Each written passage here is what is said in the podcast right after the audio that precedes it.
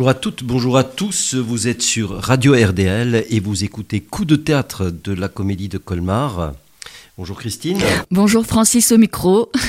Francis à la régie. Bonjour à tous les deux. Bah, ce matin, nous parlons du crocodile trompeur qui est euh, une mise en scène remixée, retravaillée de l'opéra de Purcell, Didon et Aîné et vous pourrez voir le crocodile trompeur. Oui. Un spectacle vraiment époustouflant et qu'on vous conseille vivement dans la grande salle. Oui, le mercredi 19 octobre à 20h et le jeudi 20 octobre à 19h. C'est un spectacle qui va durer 2h05 à peu près. Oui, euh, un, spectacle euh, qui s'annonce vraiment euh, exceptionnel. un spectacle qui est ici en, relation avec une nouvelle actrice et metteuse en scène associée à la comédie de Colmar qui s'appelle Jeanne Candel. Oui, et Jeanne Candel, donc vous allez la découvrir dans, dans ce spectacle qui a déjà eu beaucoup de succès puisque c'est pas une création tout à fait récente, même si c'est une reprise, puisque c'est un spectacle qui avait été créé en 2013. Euh, Jeanne Candel est actuellement euh, la directrice euh, du théâtre de l'Aquarium euh, et euh, avec un collectif, plutôt un ensemble qui s'appelle La Vie Brève, elle pratique une écriture qui théâtrale de plateau qui mêle souvent euh, musique et théâtre et qui essayent de, voir leur confrontation et leur, euh, leur accord possible. Ouais, c'est euh, précisément ce spectacle qui a eu en 2014 à Molière pour euh, le, pour le théâtre musical. Oui, tout à Et euh, ce travail, euh, disons, sur l'opéra à partir des moyens du théâtre, et Jeanne Candel le continue d'ailleurs depuis, elle a travaillé assez récemment sur le viol de Lucrèce avec le colmarien Léo Varinsky, et, et d'autres d'ailleurs. Et, et là, le crocodile trompeur, ça a été vraiment un grand début à toute cette euh, capacité euh, de transformer euh, l'opéra finalement avec ses conventions en autre chose. Oui, parce que c'est quand même tout à fait intéressant de se dire que l'opéra, qui coûte si cher quand même, euh, on puisse essayer de le travailler avec les moyens du théâtre, donc à la fois peut-être euh, financièrement, mais euh, surtout euh, avec le, le, fait que les acteurs soient considérés en quelque sorte comme des créateurs, les chanteurs aussi, les musiciens aussi. Oui, d'ailleurs, les acteurs sont du, à part à part une personne, les, les acteurs sont chanteurs. les musiciens sont des musiciens de jazz et pas du tout euh, des, musiciens, baroques. Oui. Baroques, puisqu'il s'agit d'un opéra baroque. On va en parler dans un instant. Et euh, il s'agit donc de prendre des musiciens de jazz, des acteurs comme chanteurs, hein, et euh, de retravailler de faire refonctionner le tout. Oui, parce que dans une interview à la radio, sur France Culture, pas sur RDL cette fois, Jeanne Candel précise que l'origine du spectacle a été l'écoute de Judith Chemla, donc actrice à la Comédie Française mais qui est aussi euh, une actrice lyrique, et que sa façon de chanter, qui était sans doute une, on va le découvrir parce que moi-même, effectivement, j'ai pas idée de la chose, mais une façon de chanter qui soit peut-être moins opératique, mais qui en même temps euh, rapproche peut-être euh, cette musique qui parfois fait peur, même si l'opéra de Purcell est une œuvre très connue et très belle, mais de le rapprocher peut-être d'une façon de chanter qui mette en avant les émotions et donc des acteurs qui sont aussi des chanteurs. Rien que ça déjà, ça donne envie de de, découvrir le travail. Oui, il faut dire que l'opéra de Purcell, euh, dont on pourrait commencer par parler un tout petit peu, l'opéra de Purcell euh, est assez simple et euh, dans la suite des sortes de récitatifs expose de manière brute essentiellement des sentiments les uns après les autres. Alors au fond, de, quoi s'agit-il dans cet opéra, puisque le livret euh, qui a été euh, écrit au, XVIIe siècle par Naum Tate, euh, rappelons que l'opéra est de 1689. Et le livret est à peu près celui-là, donc aîné euh, qui euh, a perdu euh, avec les Troyens la guerre à, Troie, s'enfuit vers l'Italie. c'est là où il doit fonder Rome, comme on le sait. il fait escale à Carthage, dont Didon est la reine. Elle elle est en deuil de son mari et elle tombe vraiment très très amoureuse d'aîné, lutte contre cet amour, euh, elle finit par céder à sa passion, euh, mais aîné, euh, qui doit suivre son destin, va la quitter et elle va mourir de chagrin. Alors écoutons peut-être l'extrait de cet amour incroyable à mort, cet amour à mort qu'on trouve dans l'Énéide de Virgile. rappelons aussi que Racine, toute l'œuvre de Racine est d'une certaine façon liée à ce texte que Racine avait, quand il était très jeune, avait lu et, et, resté pour lui, euh, je dirais, le modèle même de la passion amoureuse. Oui. Alors dans l'Énéide de Virgile, voici le, le récit euh, de la mort de Didon. Didon franchit brusquement les profondeurs du palais, s'élance d'un air hagard au sommet du bûcher, et tire le glaive du héros, ce glaive présent hélas qu'elle offrit pour d'autres usages. Quelque temps elle s'arrête, pensive, et noyée dans ses pleurs, puis s'inclinant sur la couche fatale, elle prononce ces dernières paroles. Dépouille, chérie naguère, tant que l'on permit les destins et les dieux, recevez mon âme éperdue, et délivrez-moi des tourments qui m'oppressent. J'ai vécu, j'ai fourni la carrière que m'avait marquée la fortune, et mon ombre descendra du moins avec gloire au ténébreux empire. J'ai posé les fondements d'une cité puissante, j'ai vu ses remparts s'élever sous mes yeux, j'ai vengé mon époux, j'ai puni mon barbare frère, heureuse hélas, trop heureuse, si jamais les vaisseaux phrygiens n'eussent touché ses rivages. Elle dit, et pressant de ses lèvres le lit funéraire, Quoi? Mourir sans vengeance? Oui, Mourons, s'écrie-t-elle, c'est offert à m'ouvrir l'asile de l'éternel repos. Que du milieu des mers, le cruel repaisse au loin sa vue des flammes qui vont me consumer, et qu'il emporte avec lui l'affreux présage de mon trait de pas. Didon parlait encore, et ses compagnes, au milieu de ses tristes plaintes, la voient tomber sous le glaive. Elle voit l'horrible acier fumant du coup mortel, et ses mains sanglantes étendues sans mouvement.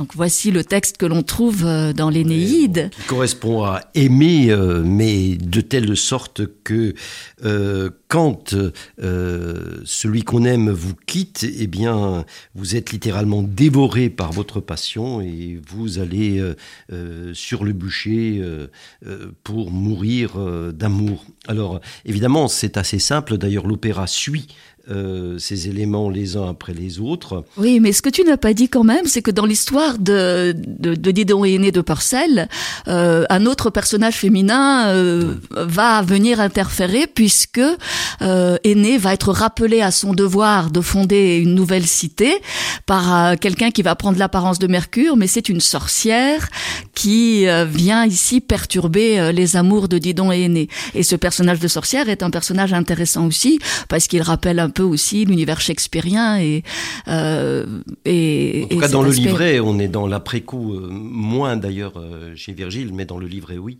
parce qu'on est dans l'après-coup du monde élisabétain hein, de, cette affaire-là. Justement encore, pourquoi crocodile trompeur On peut le dire parce que Aîné, d'une certaine façon, a beaucoup de mal à quitter. Il, va devoir le faire, alors il ne cesse de pleurer.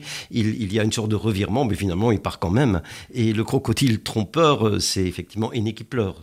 Oui, tout à fait, parce qu'il y a un petit extrait euh, de, dans, dans l'œuvre elle-même où il est question de, de, ce crocodile trompeur. Et je pense que euh, Samuel Achache et Jeanne Candel, les metteurs en scène de ce spectacle, ont choisi ce titre aussi parce que c'est assez intrigant hein, pour le public. Qu'est-ce que c'est que ce crocodile trompeur?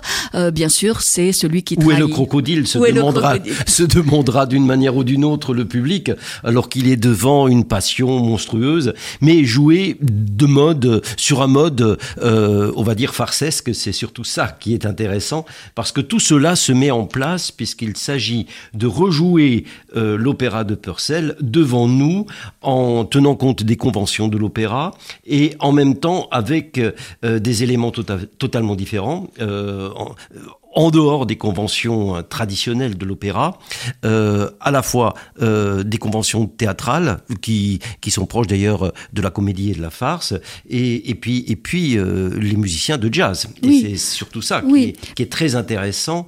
Parce que déjà, je pense dans l'opéra de Purcell, il y a quand même ce mélange des registres un petit peu justement avec cette figure de sorcière, c'est-à-dire qu'il y a bien sûr le, le grand terre de la mort de Didon, mais il y a aussi euh, le, un, aspect plus burlesque par moment euh, dans la tradition élisabéthaine. Et la façon de travailler en fait de, de Jeanne Candel et, de Samuel Achache, euh, c'est une écriture de plateau, c'est-à-dire qu'en fait les deux metteurs en scène, si j'ai bien compris, parce que en fait Francis et moi nous n'avons pas trop envie de dévoiler tous les détails du spectacle parce que je pense que c'est vraiment un spectacle à voir on et pas Vraiment vu, en plus, oui, nous ne l'avons pas, vraiment vu. vu. Euh, bien sûr, tout le monde en parlait, en parle, mais, euh, euh, mais mais je pense que c'est vraiment une expérience à vivre. Euh, cela dit, la façon de travailler des deux metteurs en scène, c'est de proposer à leurs euh, acteurs, musiciens, créateurs, puisque c'est leur concept d'acteur-créateur, une sorte de cadre avec des, des improvisations. Si j'ai bien compris, ça peut être par exemple quelque chose autour de qu'est-ce que c'est que le tragique, euh, et à partir d'un de, d'un travail d'improvisation, et les musiciens aussi se réapproprient la partition et retravaillent à l'intérieur. Il y a 12 ben, artistes sur scène, il faut dire. Donc, oui, ça, donc ça fait du monde. C'est vraiment un moment euh, théâtral et collectif euh, complet. D'ailleurs, d'ailleurs, euh, ils ont toujours travaillé dans le cadre d'un collectif. C'est leur, leur travail en tant que tel. Oui, euh, et puis avec un très joli nom, hein, puisque c'est la vie, la vie brève. La vie brève. Et en même temps, euh, plutôt que collectif, euh, quel, euh, je crois que j'ai vu aussi passer le nom d'ensemble, ce qui renvoie aussi à la musique. Euh, et c'est vrai qu'on peut le dire aussi clairement. Je pense que ce spectacle s'inscrit complètement euh, dans la ligne de ce que Mathieu Cruciani, Cruciani et Émilie Caplier ont, ont, fait là depuis le, le début de leur arrivée, c'est-à-dire de proposer des spectacles où la musique est souvent présente et même en live. Mmh. Et donc c'est tout à fait dans cette lignée. Mmh. Oui, bon bah peut-être euh, en attendant de dévoiler un peu plus euh, le spectacle que vous allez voir, euh, écoutons déjà euh, Purcell lui-même et ce qui est le plus connu euh, de euh, Didon est, né, à savoir le lamento de Didon au moment où elle va mourir. Euh, nous l'écoutons euh, euh, avec la voix de Jesse Norman.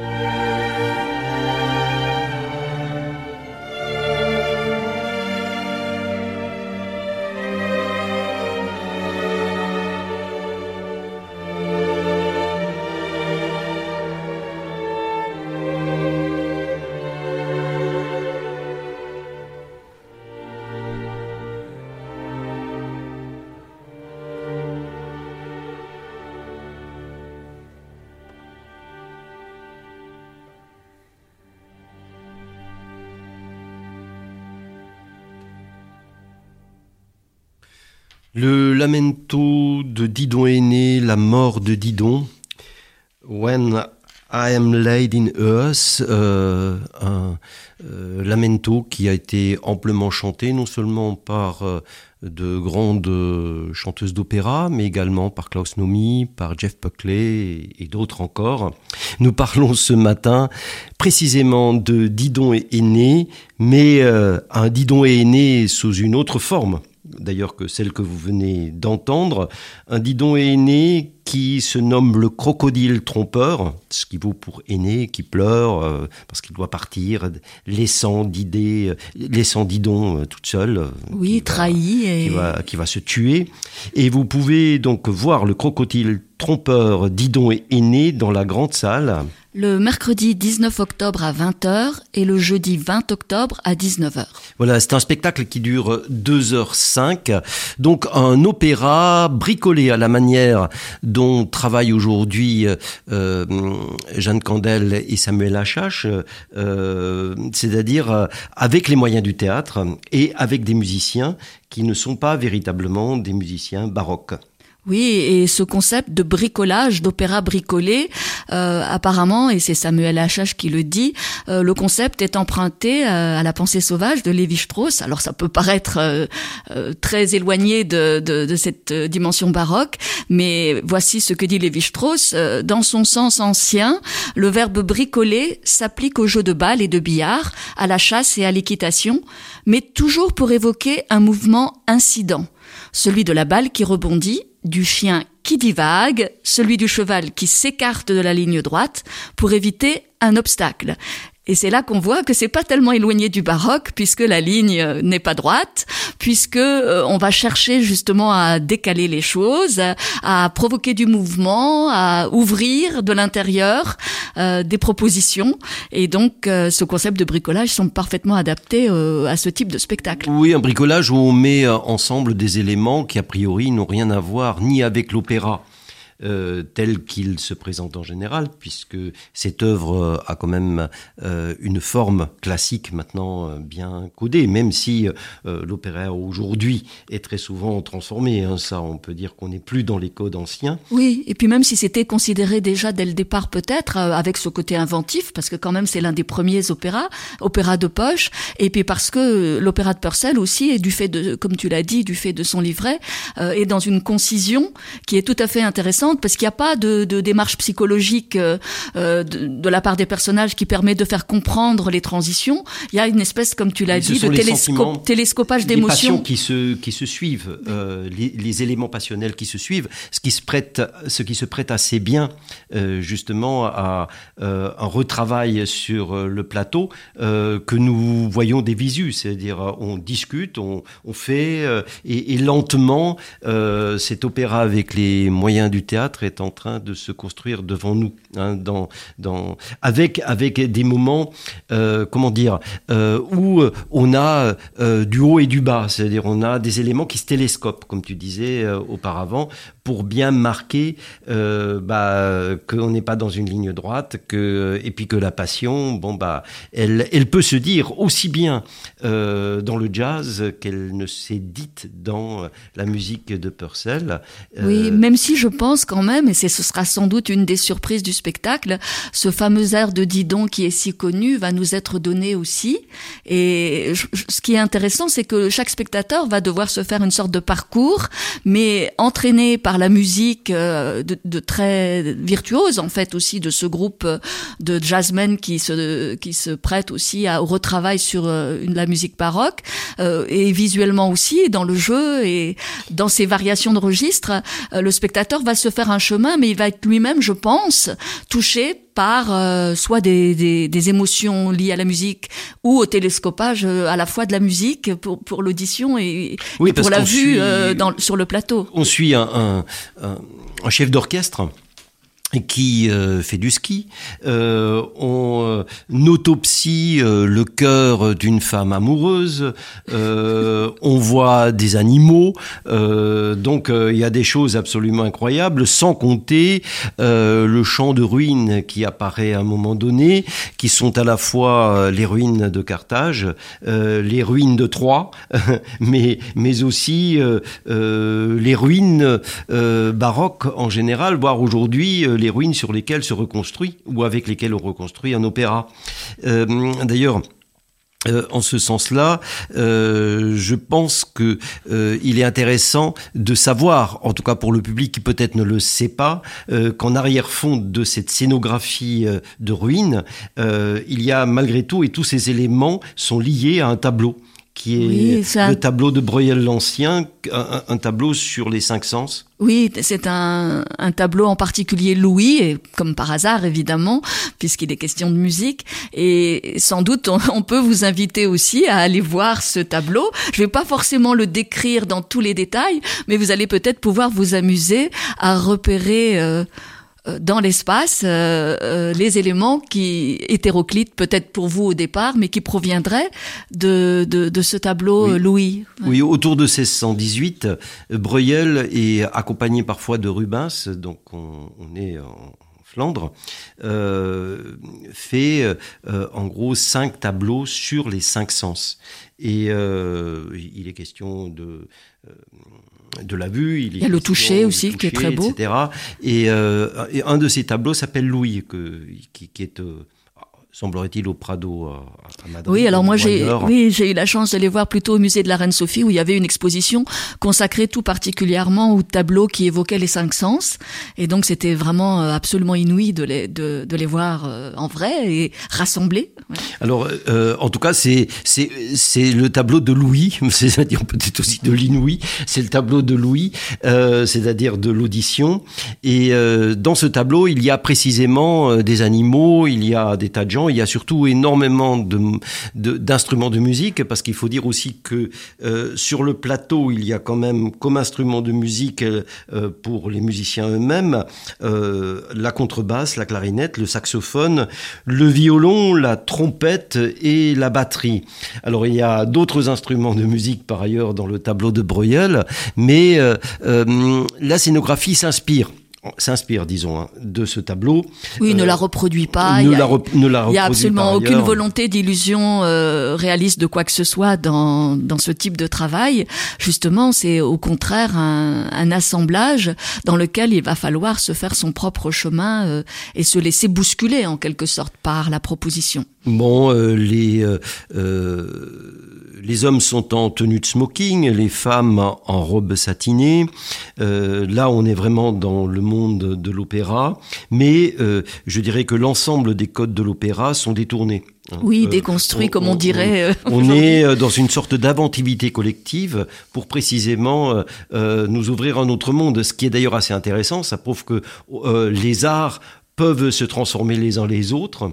Euh, oui, se féconder aussi. Et se féconder parce qu'ici, on a finalement euh, deux éléments artistiques euh, du, 17, du, 18, du XVIIe siècle, à savoir à la fois euh, l'œuvre de Purcell et le tableau de Breuil, mais le tout renversé, transformé par quelque chose qui est parfois proche de Buster Keaton, qui finalement est très surréaliste et nous ouvre à quelque quelque chose qui est de l'ordre du jazz, euh, parce que ce qui est important et ce qui peut-être rapproche si euh, de manière si nette le théâtre du jazz, c'est l'improvisation. et que cette improvisation, on la voit aussi sur scène. C'est-à-dire, il y a l'idée de l'improvisation, il y a euh, l'idée aussi de quelque chose qui s'ouvre et qui ne se ferme pas nécessairement, d'une œuvre inachevée, euh, toujours à faire. Et là, la musique d'aujourd'hui euh, peut répéter autrement, différemment la, la musique de hier. Oui, et parmi les concepts aussi qu'utilise Jeanne Candel et qui est un concept aussi emprunté emprunté à la musique, il y a cette notion de contrepoint,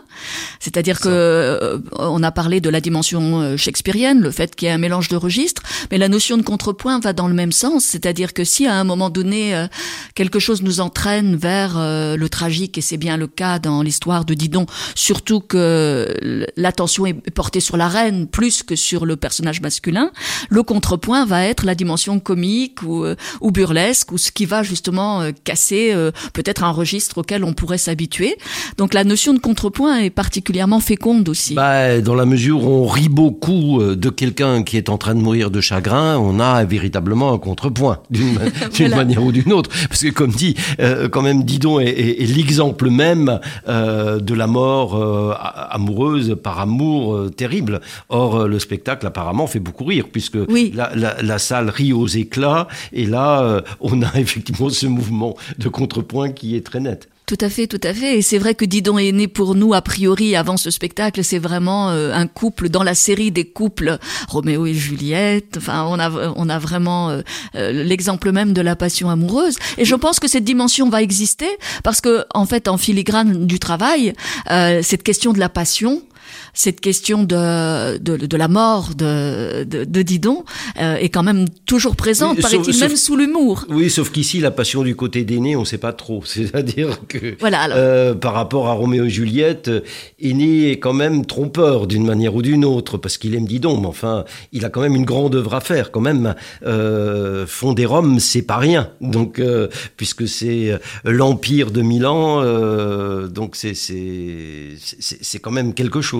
Oui, tout à fait. Et peut-être même ça peut permettre aussi euh, une sorte de lecture euh, euh, intéressante aussi sur les rapports hommes-femmes, sur l'assignation, euh, chacune, chaque, l'assignation à un rôle pour chacun et qui peut être dépassé peut-être hein, aujourd'hui.